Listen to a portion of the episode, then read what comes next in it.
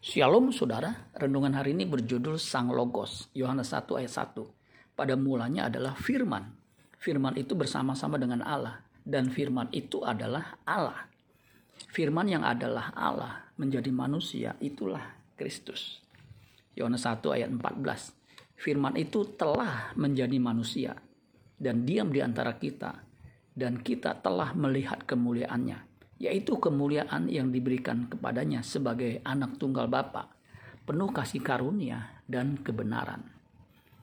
Yohanes sang murid Kristus terkasih menegaskan bahwa Kristus sang firman yang sudah ada sejak kekekalan berada di pangkuan Allah Bapa yang menyatakan sebagai Bapa. Yohanes 1 ayat 18, tidak seorang pun yang pernah melihat Allah, tetapi anak tunggal Allah yang ada di pangkuan Bapa, dialah yang menyatakannya.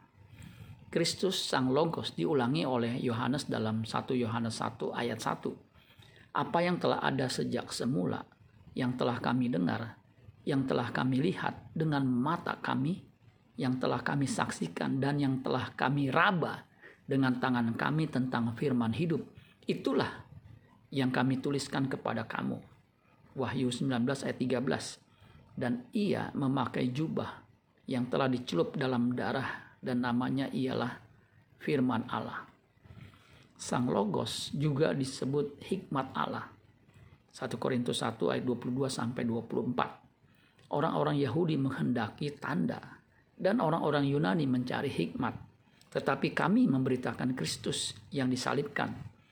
Untuk orang-orang Yahudi suatu batu sandungan dan untuk orang-orang bukan Yahudi suatu kebodohan tetapi untuk mereka yang dipanggil, baik orang Yahudi maupun buk, orang bukan Yahudi, Kristus adalah kekuatan Allah dan hikmat Allah.